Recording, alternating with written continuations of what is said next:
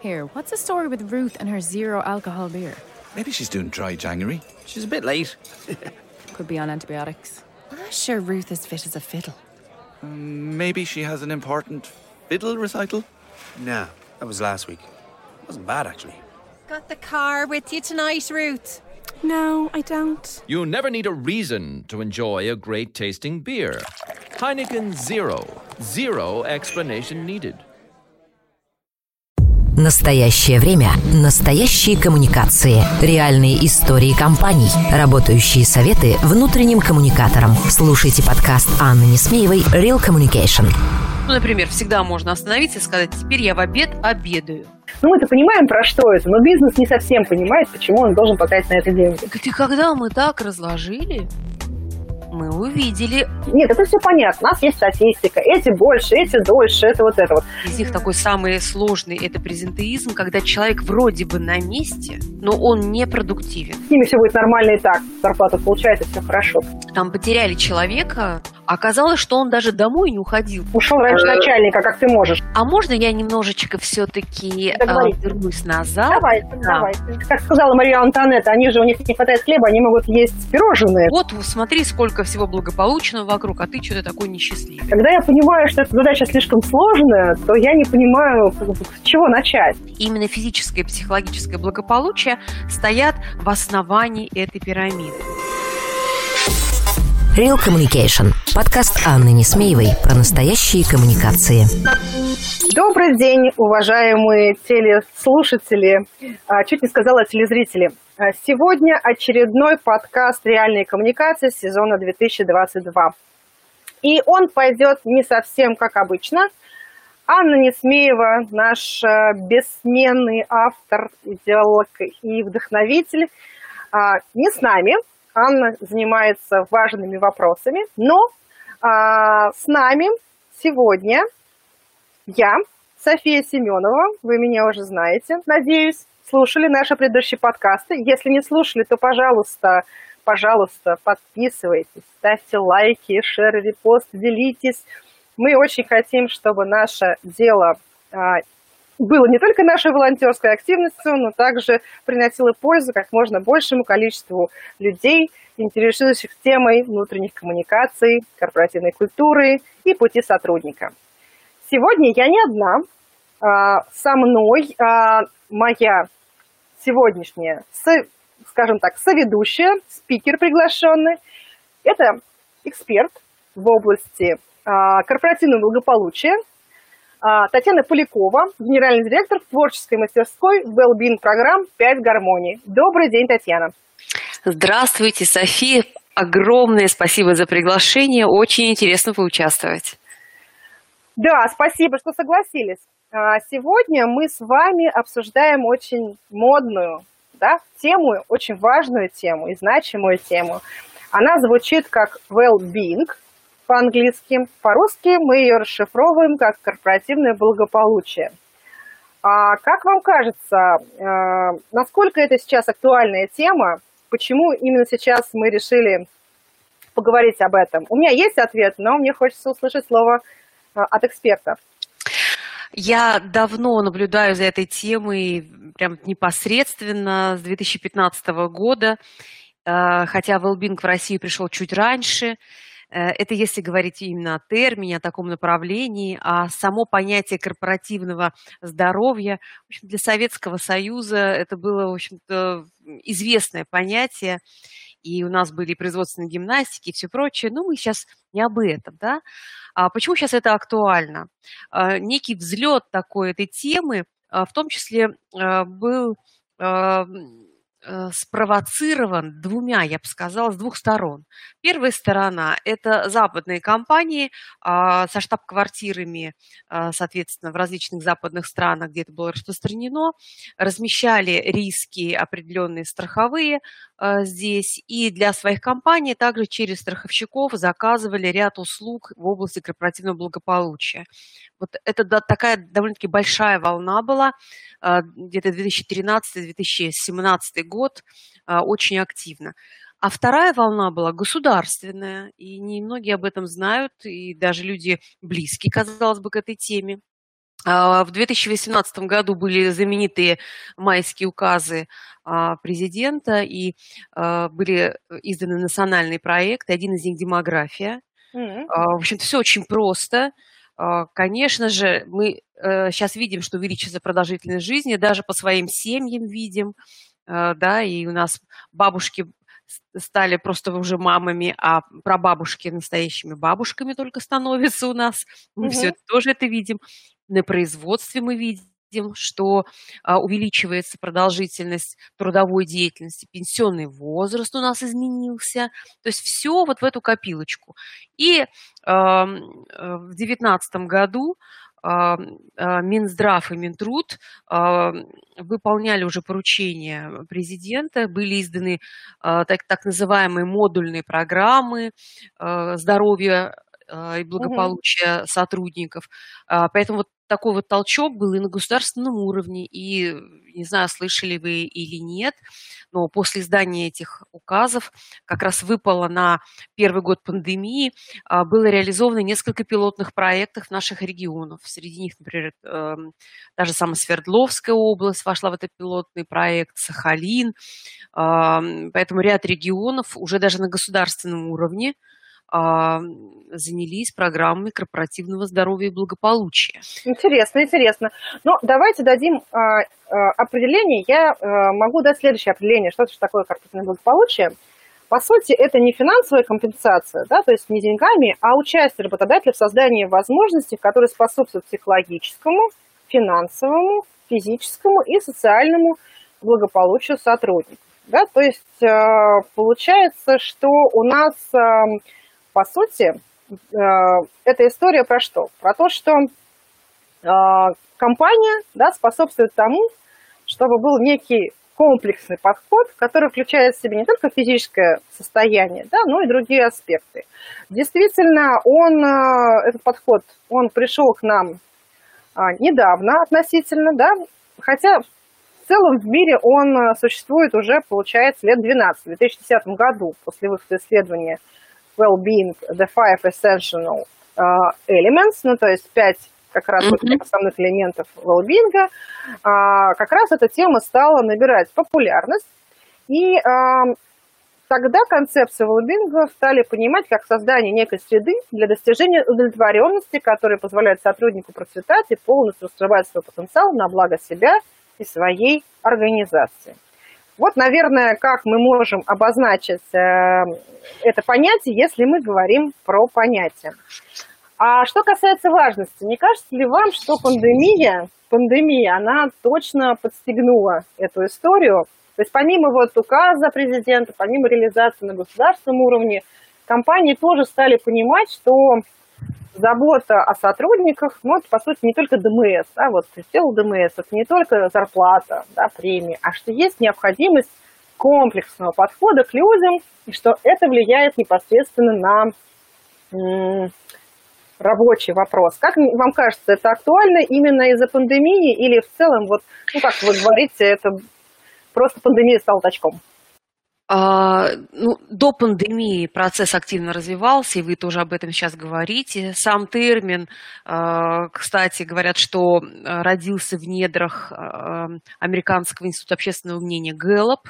Mm-hmm. Да, и Гэллоп очень активно выпускает различные исследования на эту тему, и интересные довольно-таки исследования. Если сегодня будет, к слову, я там какие-то данные вам приведу oh, отсюда. Здорово.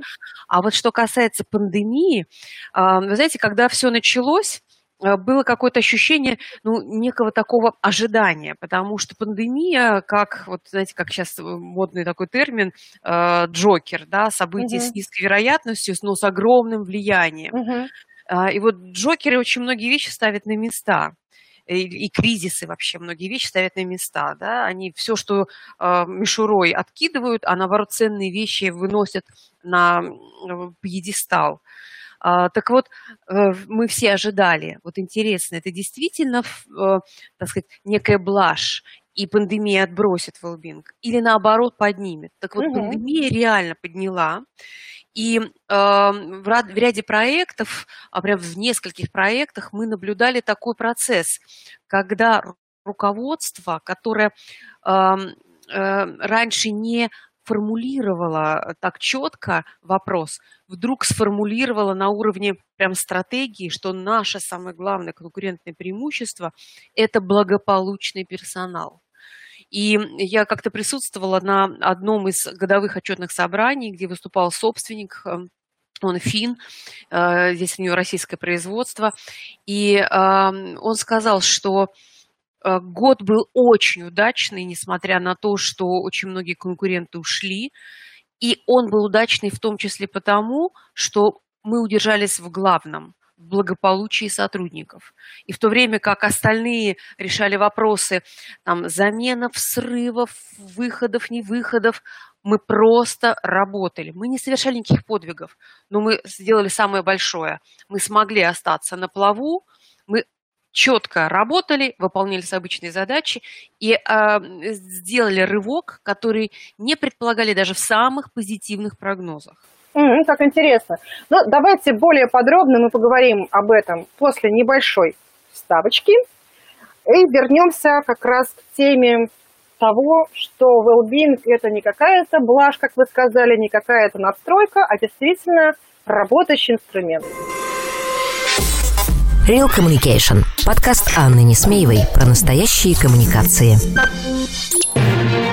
Партнер подкаста «Школа внутреннего коммуникатора». Если вам интересно узнать, как устроены внутренние коммуникации и как управлять корпоративной культурой, заходите на сайт school-communication.ru. Смотрите наши эфиры, участвуйте в учебных программах, задавайте вопросы и общайтесь. «Школа внутреннего коммуникатора» — это не только ценные курсы, но и 30-40 килограмм легко усвояемых мастер-классов, общение с экспертами и площадка для обмена опытом. Недаром девиз нашего проекта «Практика от практиков». Снова продолжаем тему велбинга. А, да, давайте обсудим с вами, подумаем на тему того, а, все-таки стоит ли компаниям в кризисное время вкладываться в эту историю. Из каких элементов состоит well Давайте, а, если можно, кратко опишем каждый из элементов, да, как-то вот эти вот пять составляющих well А, ну, а в разных источниках э, их, э, этих направлений выделяют от 4 до 7, угу. да, где-то в классическом варианте 5, поэтому вы увидите в разных источниках разное количество, но вы знаете, это совершенно не принципиально, а, потому что ну, кто-то, например, нам физическое благополучие объединяет и с психологическим благополучием, а, кто-то, например, наоборот, в, в ментальное здоровье включает и физическое благополучие, а, кто-то в социальное здоровье включает среду обитания, а, но я считаю, что это совершенно не принципиально. А, и если говорить, попробовать разбить все это, да, безусловно, как в пирамиде Маслоу, есть какие-то базовые вещи. И базовые вещи, безусловно, это наше физическое и психологическое здоровье. И они так с друг другом взаимосвязаны, что разделить это невозможно практически, да. И э, если ты э, эмоционально нездоров, ты на физику, на физику это влияет, угу. и с другой стороны, если ты физически нездоров, это и на психику влияет, э, то есть вообще не вопрос. И э, по подавляющему большинству отчетов и аналитики именно физическое и психологическое благополучие стоят в основании этой пирамиды. Угу. И э, мы по своим э, проектам видим также то, что самые ключевые запросы у нас это практически там, к 90 даже и больше процентов выходит к нам запросы, которые идут, да, это угу. именно физическое и психологическое благополучие. Пандемия внесла свой аспект, и психологическое благополучие увеличило долю. Еще так же, как вы сказали, есть некое социальное благополучие или среда обитания, э, как в ряде направлений говорится, есть профессиональное или карьерное благополучие, финансовое благополучие. А, Но ну, мы, как творческая мастерская, вполне, может быть, меньше получаем здесь заявок на этот счет, потому что э, очень многие компании самостоятельно начали уже решать эти вопросы. Да, вот, кстати, знаете, тут я вас, извините, немножечко вклинюсь, да, в то, что вы рассказываете, но мне кажется, это важно тоже понимать. Я согласна, да, что э, у корпоративного благополучия, вот это сейчас такие красивые слова, но по сути это забота сотрудников. Мне кажется, забота сотрудников во многих компаниях была и раньше. И вот те пять там, или семь аспектов, которые мы называем, во многих уважаемых компаниях уже часть этого была реализована. И, по сути, well-being, он как бы объединяет это все дело под единым зонтиком. Например, в моей компании мы многие активности, э, там, грубо говоря, финансовое благополучие, да, мы до этого, или там благополучие, связанное, ну вот финансово, скажем, там, юридическое, да, благополучие, то есть вот а, мы всегда и раньше предлагали сотрудникам такую возможность, когда человек может задать вопрос юриста компании и получить информацию про налоговые вычеты, про оформление каких-то там деклараций, вопросов, связанных там даже с отделом имущества, извините, да, это mm-hmm. бывает тоже в жизни. В общем, это было, да, были у нас какие-то там спортивные активности, там недели здоровья и так далее, а, были у нас социальные, то есть это же тоже часть благополучия, но чего у нас точно не было, раньше у нас не было возможности иметь э, психологическую помощь э, компании, да, вот этого точно не было, то, что принесла нам э, пандемия, текущий кризис в том числе. И чего у нас точно не было, это пандемия, да, у нас не было директора по медицинской безопасности, и очень много чего мы не делали в рамках именно медицинской истории, потому что мы там на одном из проектов и госпитали открыли, да, и у нас, у нас, ну, у многих компаний подобные программы тоже появились в пандемии. Поэтому, а, знаете, что хотела вас спросить? А, что делать компании, вот, они захотели внедрить у себя корпоративное благополучие, с чего начать? А можно я немножечко все-таки э, вернусь назад? Давайте, да. давайте. И я согласна с вами, что много что было, и угу. Wellbeing практически э, объединил этот опыт, систематизировал. И в Wellbeing есть две принципиальные вещи ключевые. Первое, что благополучным нужно быть внутри, благополучие только внутри, его нельзя извне вот смотри, сколько всего благополучного вокруг, а ты что-то такой несчастливый. Да? Счастье и благополучие находятся только внутри. И второе условие, оно должно быть сейчас.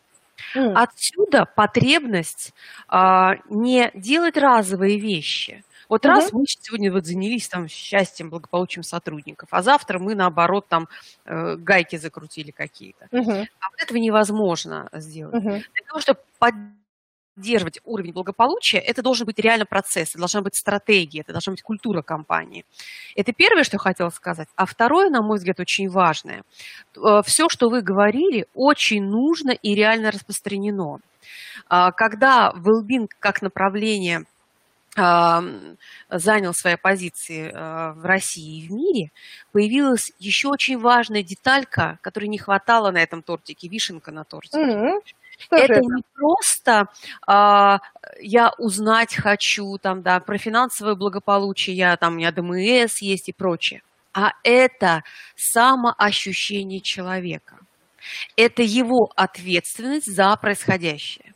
Это не просто знание, как и э, что с ипотекой, да, а это э, удовлетворенность, правильное управление своими финансами э, и и правильный эмоциональный настрой на свои финансы. Ну, как вы знаете, что э, все финансово несчастливы, одному не хватает на килограмм картошки, а другому на да, новый да, да, да, да. Почему же и... вы такие, как сказала Мария Антонетта, они же, у них не хватает хлеба, они могут есть пирожные, что же они бунтуют, да? да? да?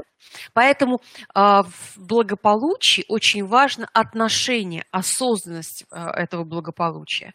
И это уже э, значительно меняет подходы. А, почему, например, нам не хватает того же самого добровольного медицинского страхования? Угу. Потому что медицина – это лечение заболевших. А нам а, важна профилактика, правильно я понимаю? А нам важна не просто профилактика, а нам важно осознанное отношение человека к своему здоровью. Не, ну, э, и... Да, слушайте, но э, интересная тема вот про осознанность. Эту тему э, вот термин осознанности, он, с одной стороны, понятно, откуда возник, и он имеет вполне логичное, понятное определение. Просто его немножко затаскали. Да? Угу, Здорово да. было бы, если бы все люди были осознанны. Но мы же знаем, что в компаниях работают разные люди. И процент осознанности среди них, ну, не самый высокий. Как же все-таки быть, да, у меня есть ответ э, в моей э, жизни, да, все-таки, ну, я думаю, что эту часть моего ответа я оставлю на потом, на рубрику «Советы». Хотелось бы узнать от вас, потому что у меня опыт есть мой личный, он, скажем, в рамках там, одной компании, например, да, там двух, да, а у вас есть опыт многих компаний. Вот они же к вам приходят и делятся своими болями. Как же все-таки найти вот ключик, чтобы повысить эту осознанность, ну, как минимум в формате благополучия, да, вот такого. А, вы знаете, формат благополучия, он же как раз объединяет все сферы, э, и того же самое профессиональное здоровье, профессиональное благополучие, это вот вам, пожалуйста, ваши производственные задачи. Ну да. А, поэтому а, мой ответ э, таким будет. Осознанность э, – это тоже путь. Это не место, не знание, это путь. Угу. И по нему нужно идти. А, о нем нужно постоянно напоминать. На этом пути должны быть какие-то указатели, какие-то остановки, а, какие-то напоминания, должны быть карта должна быть. Поэтому, э, ну, что уж говорить, те же самые психологи, казалось бы, они все прекрасно знают про осознанность. Ну да. Но им тоже постоянно приходится себя вот в это состояние, так сказать, вновь возвращать. Мы из него просто вылетаем. Да. Поэтому это, это процесс, это, это процесс, а, где требуются действия, напоминания и э, э, вновь возвращение к этой теме.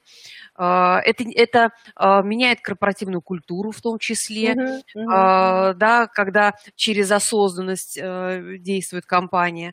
Ну, я, например, знаю, что есть компании, в которых а, не знаю, слышали или не слышали, мне очень нравится выступление а, а, Андрея Курпатова в Давосе. Угу. Да, да, да. да. И Э, там приводилось много э, цифр и говорилось в частности о том, насколько э, меняется работа нашего мозга, когда мы сидим, сидим например, там, в соцсетях, в компьютере, вот в, этих вот мелькающих, в этой мелькающей информации. Так вот, я знаю компании, которые, например, когда собираются на важные совещания, где проходит мозговой штурм, у них есть правило, что до совещания 30 минут – Угу. Вы убираете телефоны, угу. да, вы не сидите в сетях, то есть мы готовы, уж не говоря о том, что во время мозгового штурма, во время этого творческого процесса э, телефоны оставляем в стороне. Угу. Да, вот уже это все в практике. Это тоже получается, ну, то есть даже такие простые вещи, это, по сути, а, мне кажется, что многие люди, э, вот в чем проблема, наверное, таких интересных концепций, которые пришли к нам там, откуда-то, да, имеют почву и у нас, и есть применимость, но называется как-то непонятно, да, как-то вот все-таки что такое корпоративное благополучие, культура счастья. Казалось бы, ну какая-то ерунда, да, вот в чем проблема этих историй? В том, что люди зачастую не знают, насколько глубоко эта история должна пронизывать компанию, но я думаю, что в этом может быть и какая-то опасность, ну не опасность, а как сказать, когда я понимаю, что эта задача слишком сложная, то я не понимаю, с чего начать, вот как, как мне сделать. Вот, э, возвращаясь к своему вопросу, а, допустим, некая компания, в ней что-то есть, да, ну, не знаю, ДМС как минимум, наверное, есть, возможно, какие-то спортивные мероприятия, что там может еще быть, социальные какие-то там uh-huh. активности. Вот они к вам приходят и говорят, вы знаете, вот у нас есть необходимость сделать программу well А, и главное не просто вот, ну, разработать что-то, а еще внедрить. Вот вы нам можете помочь? И как нам, с чего, вот что нам делать? Да? То есть вот давайте попробуем, может быть, дать какие-то такие маленькие э, рэперные точки или шаги. Понятно, что мы всех секретов не раскроем, да, поэтому как бы к вам и приходят, собственно говоря. Да, да. Понимать, да. С удовольствием. А, ну, первое, что я могу сказать, очень много информации лежит практически у нас на столах. То есть мы очень многое знаем. Ну, хотя бы потому, что человек, который задался этим вопросом, он тоже сотрудник этой компании. Угу. И поэтому он видит ее изнутри. А, вот, что, как правило, мы советуем? Первое, оглядеться по сторонам, и а, пройти сквозь призму направления благополучия, вот это финансовое, психологическое, там не буду дальше перечислять, и посмотреть вот через эти очки на работу компании. Ну, например, что такое физическое благополучие, да? Угу. Вы как раз задавали вопрос, это, да. по сути дела, достаточное количество энергии и самочувствия для того, чтобы я мог в полной мере а, отдать компании, реализовать себя так, как хочет компания, как мне удовольствие доставляет. Uh-huh, uh-huh. А не то, что там я бы хотел, но так болит голова, или я бы хотел, но я так устал. А, физическое здоровье – это достаточное количество, это вот этот баланс. Да? Uh-huh. Соответственно, эмоциональное здоровье – это тоже состояние, при котором я настолько психологически уравновешен, что я могу максимально также себя реализовать. И вот сквозь эту призму идете прям по компании и смотрите. Первое. А, вы понимаете же, что есть э, работа и отдых, есть вдох и выдох. А, а ваши сотрудники отдыхают или они уходят с работы в 9-10 вечера, в 9 они опять на работе утра, а, да, или, например, они на удаленке, и уже в 8 поступают первые письма, а в 24 еще как бы все идет ну, сколько так может человек проработать? Я согласна. И, вы знаете, такая проблема точно есть, э, была в моей компании, наверное, и остается, потому что все равно, как вы сказали, это путь, да? Mm-hmm. А, у нас, например, разные часовые пояса, и люди, допустим, ну, в Москве или в Краснодаре, они не очень понимали, что есть офис в свободном, да, и у них, когда у нас утро, у них уже конец рабочего дня. И это на самом деле совсем не весело, когда ты сначала делаешь э, свою работу по э, местному времени, а потом ты начинаешь еще делать работу, которая прилетает тебе по московскому, краснодарскому, ну, короче, по другому времени, центральной uh-huh. И это совсем не весело. И мы прям договорились, это прям правило, которое мы везде всегда говорим, что коллеги не ставим позже вот такого-то времени, если не пожар-пожар, там, не знаю, все катастрофа, вот по умолчанию мы ставим вот в самое последнее время это вот такое, да, для того, А чтобы... мы даже в компании у себя, у нас же тоже компания, да, она небольшая, mm-hmm. у нас это прописано, у нас прям прописано, с какого часа и до какого мы а, отправляем письма, особенно в тех э, мессенджерах, где есть э, какие-то там э, звонки, mm-hmm. напоминалки. Mm-hmm. Там тот же самый Telegram, WhatsApp, у нас четко говорено, где вот край и где этого просто нельзя делать угу. да, для того, чтобы мы друг друга а, просто поберегли. Угу. Да, вот с почты, да, там шире возможности, и то мы стараемся также этого не делать. Но вы знаете, что я еще заметила? Что э, вот с периода где-то с 18-19 года по сегодняшний, и пандемия это тоже подтолкнула, изменилось, э, изменились и подходы компаний. То есть если раньше человек а, условно вставал в 7 утра с рабочего места, на него смотрели, ах, какой ты не, не командоориентированный. Ну да, ушел раньше э, начальника, как ты можешь. Да, Начальник ушел раньше начальника. Да. И культура была а, вот это вот ну, некого выкладывания по полной то теперь меняется этот подход. И это прям видно. Ну, во всяком случае, посмотрите, появился даже термин левизм да, mm. я сейчас не точно э, скажу его определение, но это как раз э, несоблюдение вот этого режима труда и отдыха, э, когда mm. в нерабочее время идут рабочие процессы. И это негативный, э, негативный процесс, да, и он уже обозначен даже своим, своим термином. То есть мы меняем все-таки, мы, мы понимаем, нас стали, стали четче понимать, насколько важен человек и насколько уязвимы человеческие э, возможности, способности, и как важно их поддерживать.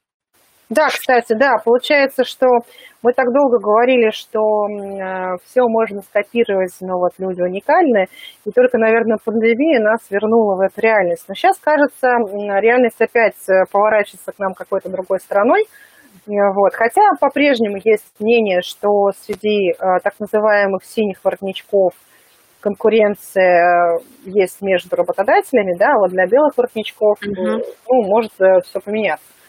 Хотя, мне кажется, что тоже все весьма условно, даже на таком вот непростом, мягко говоря, рынке кризисном, все равно те люди, которых мы хотим иметь у себя, совершенно не значит, как бы пересекающееся множество с теми людьми, которые у нас, э, ну, грубо говоря, уходят всегда в основном, в первую очередь, те, кто может уйти, те, кто достоин того, чтобы их ждали в других компаниях. Поэтому если мы заботимся о костяке, о тех людях, которые спасут бизнес, вытащат его, то не стоит думать, что они как-то с ними все будет нормально и так, зарплату получают, и все хорошо, потому что все равно такие люди востребованы даже, даже как бы в тяжелые времена.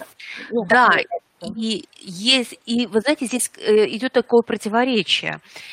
Чем больше они осознанны, да, и чем угу. больше они стараются, чем больше они понимают, что мне надо заботиться о себе, чтобы я был максимально реализован, и если они видят, что компания идет в противовес этому, угу. ну, условно, у меня обеденный перерыв, а угу. мне не дают выйти на обеденный перерыв. Угу.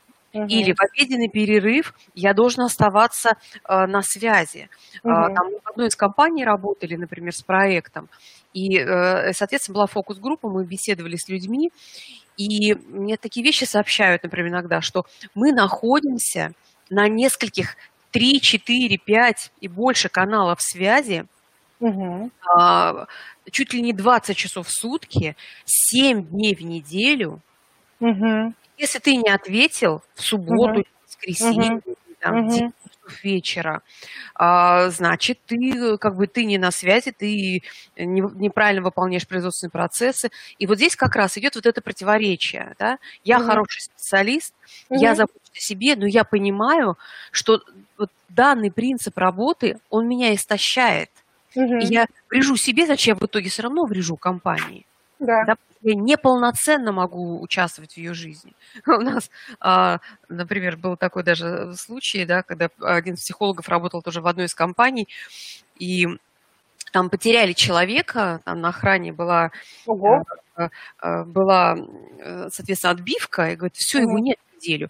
А оказалось, что он даже домой не уходил, его не было, не приходил, а потому что он не уходил с работы и э, спал там даже, да. Ну, и... он там хотя бы ел, я надеюсь, как-то мылся. Да, он, он, он ел, там компания как раз это все обеспечивает, но вопрос в другом, да, насколько хватит такого ритма насколько человека хватит на такой Это очень-очень правильный вопрос, потому что если мы вспоминаем вот этапы мобилизационного там, периода истории нашей страны, да, когда все для фронта, все для войны, да, там вот годы Великой Отечественной войны, мы помним, что это как раз происходило вот такой как бы круглогодичный, кругловахтовый, как это, извините, ну, нон-стопом работы, именно да. потому что, ну, не было выхода другого, да, или, допустим, пятилетка за там два года, да, не было выхода, страна должна была сделать индустриальный рывок. Вот. А, и тут, конечно, можно сделать два вывода. С одной стороны, что кризис, по сути, тоже, наверное, такая ситуация, когда типа выхода нет, надо собраться, чтобы компания вперед, страна вперед.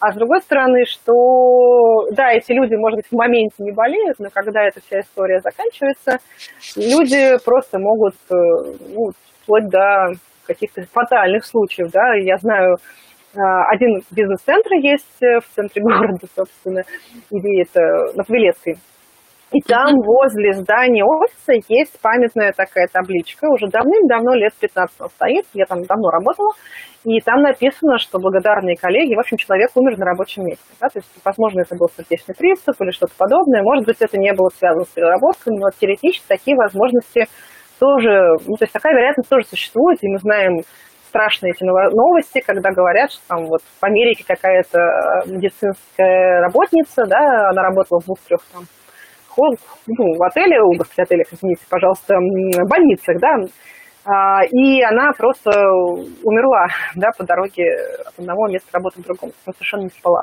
То есть это все-таки не игрушки, это все-таки говорит о том, что человек, он, ну, даже робот ломается, да, человек, он просто может сломаться даже робот ломается, ну, вам могут сказать, что, о, София, а у нас никто не умирал, я уже работаю в компании, да, да, но мы да. говорим о другом сейчас. А, да, у вас, может быть, никто не умирал и не умрет, слава богу, да, все, да, все нормально, бог, да. но а насколько люди у вас выкладываются. Ведь мы не забудем, что есть такие понятия, как а, презентеизм и абсентеизм. Из угу. них такой самый сложный – это презентеизм, когда человек вроде бы на месте, угу. но он не Он не может сконцентрироваться, он не может выполнить действия, которые э, как бы в нормальном состоянии он делает быстро. И на э, задачу, э, на которую не уходило, например, час-два, он может потратить и день, и два, и три своей работы угу. и, соответственно, и сделает ее не так глубоко, может быть, как мог бы угу. делать. Угу. Поэтому вот здесь самые большие потери, и есть много мировой статистики о том, какие состояния, как снижают продуктивность.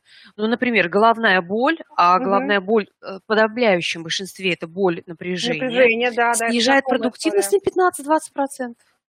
Не ну, на 5, не на 10, да, а 15-20%. Невозможно работать эффективно, я соглашусь. Сразу вспоминаешь спящего актера, да, формально он спит там нужные часы, да, да он спит, да, и не дай бог что, да, он там пока проснется, сообразит, в общем, эффективность работы его невысока. Но смотрите, получается, мы должны сначала изучить, что у нас есть. Да. А, посмотреть прям по шагам. Дальше что? Какой следующий этап? А, дальше а, нужно подкрутить то, что вы сразу заметили. Угу. А, да, ну, например, а, вы видите, что реально у вас нет ни дня, ни ночи, угу. и а, очень много каналов. Угу. Решить прям собраться и там сократить количество каналов, а, а, описать правила. Понятно. А второй момент. Есть много данных, которые вы также можете получить. Например, вы можете запросить анализ э, добровольного медицинского страхования. Угу. Вы можете запросить анализ диспансеризации профосмотров. Там тоже угу. очень много информации. Вы можете запросить в бухгалтерии, как правило, это идет. Вы можете запросить данные по больничным их продолжительности. То есть э, очень много информации можно найти там внутри. Что вы обнаружите, например? Вы можете обнаружить, что вроде бы все, а, э, также очень интересно, знаете, э, одна из компаний, это без нас было все проведено, мы уже приходили туда на проект, они сказали, что вот, вот также проводили анализ, угу. и а, э, когда анализировали данные по больничным, угу. ну, раскладывают их обычно мужчины, женщины, там, белые воротнички, синие воротнички. А они взяли и не так разложили. Они взяли и разложили люди, работающие в закрытых кабинетах и в open space. Угу. И говорит, и когда мы так разложили, мы увидели, э, что в open space люди чаще берут больничные. Да, они краткосрочные, но их намного больше, я уже не помню точно цифры, но это было прям зримо. Статистика показала, что это зримо больше, чем люди закрытых кабинетах. И дальше стоит вопрос. Да? Мы это оставляем или убираем? Если мы это оставляем, что мы там можем сделать для того, чтобы а, это предотвратить, например? Угу. Вот, поэтому э, анализ имеющейся даже информации, но глубокий, хороший анализ, который прям вот посидят и люди, отдохнувшие, кстати, и да, осознанные, покрутят эти данные. Они очень много интересного найдут внутри. А, да? а, но а, опять же, почему ДМС только не спасет, даже если вы очень хорошо его проанализируете? Согласно данным ФИЦ питания и биотехнологий, это наши российские данные, 20% эм, людей в популяции больны, 20% людей в популяции здоровы. 20 плюс 20 – 40, да, остальные 60 находятся в состоянии напряжения или перенапряжения. Ну, кстати, Но... это, в принципе, бьется статистикой, что у нас выросла статистика сейчас употребления антидепрессантов, да, и препаратов mm-hmm. таких связанных. Ну, это про текущий, наверное, момент. То есть мы вышли только из пандемии, и с нашей любовью к трудоголизму, да, к авралам, э, вошли в кризис, опять да. должны напрячься. А, смотрите, ну, как бы мы это все дело проанализировали, поняли, что где у нас как, и дальше, видимо, надо разрабатывать какие-то конкретные программы, меры, шаги. Правильно я понимаю? Следующий этап – это вот это. Да, следующий этап э, это меры, программы, шаги, и э, тоже компании, ну, например, компании понимают, что э, физическая активность на низком уровне, значит, готовится программа по физической активности, и опять же, как я сказала, что важно не просто разовая какая-то вещь, поэтому спорт нужен, но он не все вопросы снимает. Физической активности главная ежедневность, постоянность. Ну, то есть, а, получается, да? на самом деле, вот, ну, чтобы, если так суммировать нашу с вами, э, так, наш с вами как бы подход к этой истории, да, потому что мне кажется, что у нас еще должно что-то остаться. Наверняка и у вас, и у меня тоже есть э, возможность дать советы, и у нас много чего мы можем рассказать.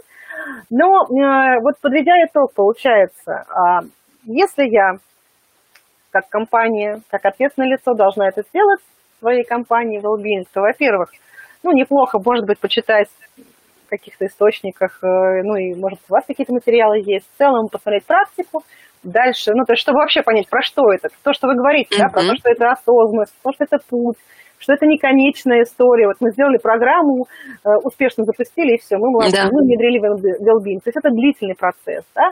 А дальше получается анализ, анализ, причем опытным путем. Дальше получается, этот анализ, он даже нам даст какие-то уже потенциальные действия. Да, обязательно. Да, и программа действий. Вот вопрос такой у меня, прежде чем мы перейдем к рубрике «Советы», да, и причинение добра и принесение пользы. А, вопрос следующий. Как мы измерим эффективность? То есть для того, чтобы все... Нет, это все понятно. У нас есть статистика. Эти больше, эти дольше, это вот это вот. Понятно, что мы можем посмотреть, как вы сказали, в кабинетах без кабинетов. Да? То есть мы можем прийти с какими-то данными и сказать, смотрите, из-за этого, из-за этого они болеют, вот сейчас мы это сделаем, болеть перестанут. А вдруг не перестанут? Ну, то есть вот как оценить эффективность вложений? А, эффективность сложения есть несколько параметров. Во-первых, а, я люблю говорить, что надо всегда идти самым простым путем. Угу. И первое, что нужно сделать, это зафиксировать все те показатели, которые у вас уже измеряются. Угу. Их может быть много. Там, опоздание на работу, например, да, продолжительность больничных, больничных частотностей, куча персонала. Вот все, что у вас уже фиксируется внутри компании, угу. нужно просто зафиксировать на момент старта программы. Угу.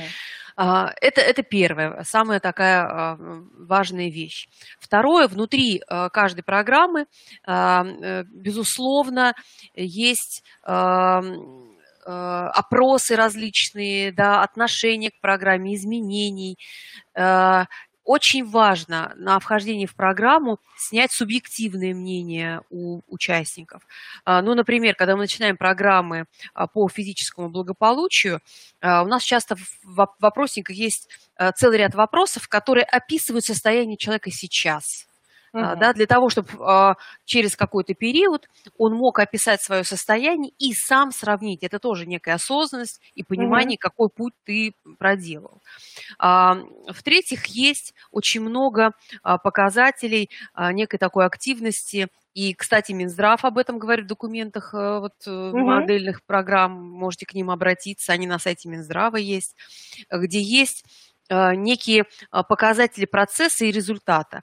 Это и активность участия э, в мероприятиях, это и изменения в количестве, ну, например, доля курящих может у вас поменяться, mm. и индекс массы тела в целом меняется, и отношение к продуктовой корзине, например, меняется, его тоже можно посмотреть. То есть, на самом деле, показателей очень много. А, а если вы уж измеряете абсентеизм, то вы явно тоже там увидите изменения показателей. А, вы можете в интернете хорошо, спокойно найти, как измеряются и абсентеизм, и презентеизм, угу. и а, это тоже покажет. Однако, если угу. вдруг вы видите, что нет результата, значит, надо вновь анализировать программу и смотреть, а, почему результата нет?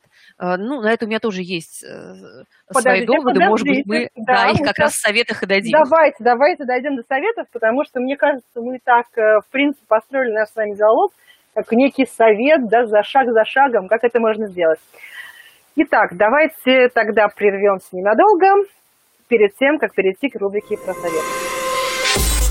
Real Communication. Подкаст Анны Несмеевой про настоящие коммуникации. Партнер подкаста «Школа внутреннего коммуникатора». Если вам интересно узнать, как устроены внутренние коммуникации и как управлять корпоративной культурой, заходите на сайт school-communication.ru. Смотрите наши эфиры, участвуйте в учебных программах, задавайте вопросы и общайтесь. «Школа внутреннего коммуникатора» — это не только ценные курсы, но и 30-40 килограмм легко усвояемых мастер-классов, общение с экспертами и площадка для обмена опытом. Недаром девиз нашего проекта «Практика от практиков». А, и снова возвращаемся к нашей теме, да, про well И э, теперь наша традиционная рубрика, где мы раздаем советы, а, причиняем добро, да, причиняем, приносим пользу. И а, давайте, наверное, я начну. Да, а Хорошо. Давайте дадим по паре советов да, на тему которую мы сегодня обсуждаем, корпоративное благополучие, well осознанность, вот это все, что мы с вами только что проговорили. Мой первый совет, в принципе, он был у меня и до этого, что действительно, если ты во что-то ввязываешься, то нужно к этому подходить комплексно и понимать, что у тебя есть на входе, что у тебя есть на выходе. И э, мой вопрос про то, как мы измерим, был ровно об этом, да, потому что когда ты запускаешь какую-то непонятную программу, непонятную я имею в виду, потому что, ну, мы-то понимаем, про что это, но бизнес не совсем понимает, почему он должен потратить на это деньги. Мы должны быть готовыми объяснить, э, показать на примерах, потом на цифрах конкретных, э, чем это может полезно быть компании. Да, я подключаюсь, хорошо? Да. А, что бы я еще посоветовала? А, все-таки программы корпоративного благополучия начинаются с головы. Угу. Если у вас а, руководство, а, ну, что называется, одобрило, потому что, а, так сказать, было легче отдаться, чем сопротивляться вам, угу. я думаю, что программа будет плохо работать. Понятно. Поэтому участие непосредственного руководителя, э, разделение топ-менеджером вот этих ценностей благополучия, это просто вот 30% ну, успеха точно. Согласна. Это причем а есть... не только в благополучия, а в целом работает, да. Да, а есть направления, где это и 70%. Ну, например, в программах по отказу курения, э, от курения, если вы проводите программу, у вас есть такая задача по снижению доли курильщиков, а вокруг кабинета генерального директора постоянно табачный дым, поверьте, никакая программа у вас не заработает. Ну, конечно, это будет фикцией. Да. А теперь давайте, наверное, дадим по второму финальному вопросу. Ой, не вопрос, извините. Я Совету. Совету, да. Видимо, мне пора тоже задуматься о корпоративном... Об отдыхе. Да, well об отдыхе, да, это очевидно.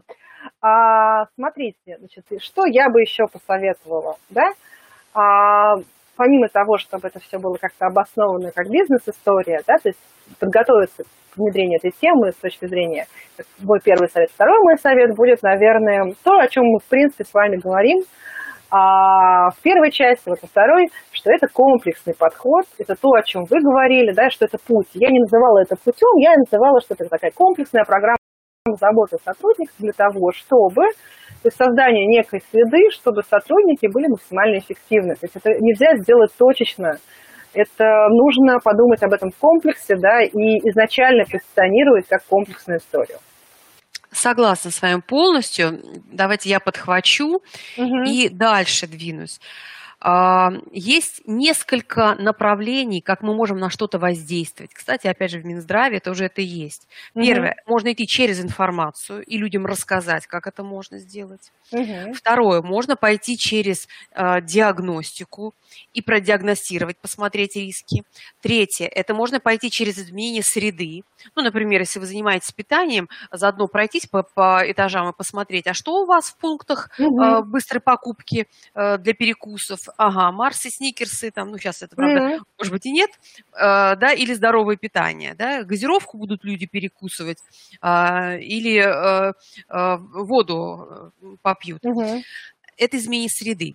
Так вот, все эти три пересказанные тоже хорошее направление, но э, глубже всего работает процесс и программы трансформационные. Минздрав их mm-hmm. называет программы, меняющие поведение сотрудников. Угу. Вот здесь эффект самый большой.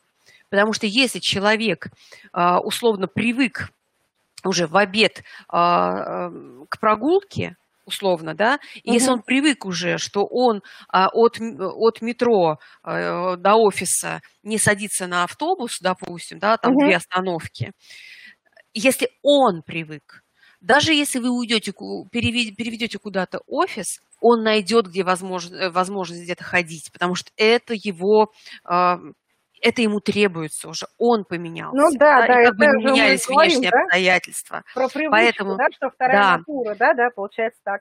Поэтому мой главный совет э, – меняйте, помогайте людям менять свои привычки, осознавать то, что негативно на них влияет. Ну, по сути дела, все наши плохие вещи, которые с нами случаются, это последствия наших долгих нездоровых привычек, которые выливаются в наше вот плохое состояние или болезнь. И, соответственно, э, всегда можно остановиться, да, и, э, или стабилизироваться, или даже оздоровиться и сделать несколько даже шагов назад, к здоровью вернуться, а, уйти от этого вот от негатива, который мы себе зарабатываем. Ну, например, всегда можно остановиться и сказать, теперь я в обед обедаю. Да, да. И не, да. и не за рабочим столом. Да, я с вами согласна, что э, мне кажется, это очень, мне кажется, правильно закончить, э, по сути, про осознанность, да, про то, что мы начали говорить. Такое затертое слово, но оно важное, да, потому что если мы как профессионалы хотим э, развиваться, да, то мы должны держать себя как свой организм, свою психику, ну, то есть себя в тонусе. Так и компания должна думать о том, что вот ее основной ресурс, давайте назовем наших сотрудников человеческим да. ресурсом, страшным словом человеческий ресурс, тем не менее, да, э, well-being, по сути, это про что? Про то, чтобы этот человеческий ресурс был в состоянии э, там, полной боевой готовности, да, чтобы он работал ну, на 100%, да, по максимуму чтобы он мог это делать, да, и хотел. А, мне кажется, у нас интересно с вами получилась беседа. Много для себя тоже нюансов и моментов запомнила, потому что сейчас тоже значит, нахожусь вот на этапе, по сути, внедрения этой истории, ну, то есть, скажем, при загрузке этой истории в своей компании. Uh-huh. Вот. И мне кажется, что для тех, кто нас сегодня слушает, это тоже очень интересная была беседа. А, по-прежнему прошу всех кто нас слушает на регулярной основе, либо случайно попал на наш сегодняшний выпуск, заинтересовавшись темой. Если мы вам интересны, подписывайтесь, ставьте шеры, лайки, репосты. А, вы можете найти наши подкасты на всех распространенных платформах. Сегодня с вами была я, София Семенова, и сегодня моим спикером соведущей этого подкаста выступала Татьяна Полякова. Я с вами прощаюсь. И я прощаюсь, была рада пообщаться, получила удовольствие и всем желаю получать от жизни удовольствие. Это и есть благополучие. Ой, какой замечательный просто финал у нас с вами получился. Спасибо, Татьяна. Всем до новых встреч в эфире. До свидания. Это был очередной выпуск реальных коммуникаций. И я, Анна Несмеева. Слушайте нас на любой подкаст-площадке Яндекс Музыка, Castbox, Breakers, Apple Podcast, ВКонтакте или Google. Словом, там, где вам нравится. А главное, оставляйте нам лайки и пишите, пишите комментарии, потому что этот подкаст для вас и о вас. До встречи!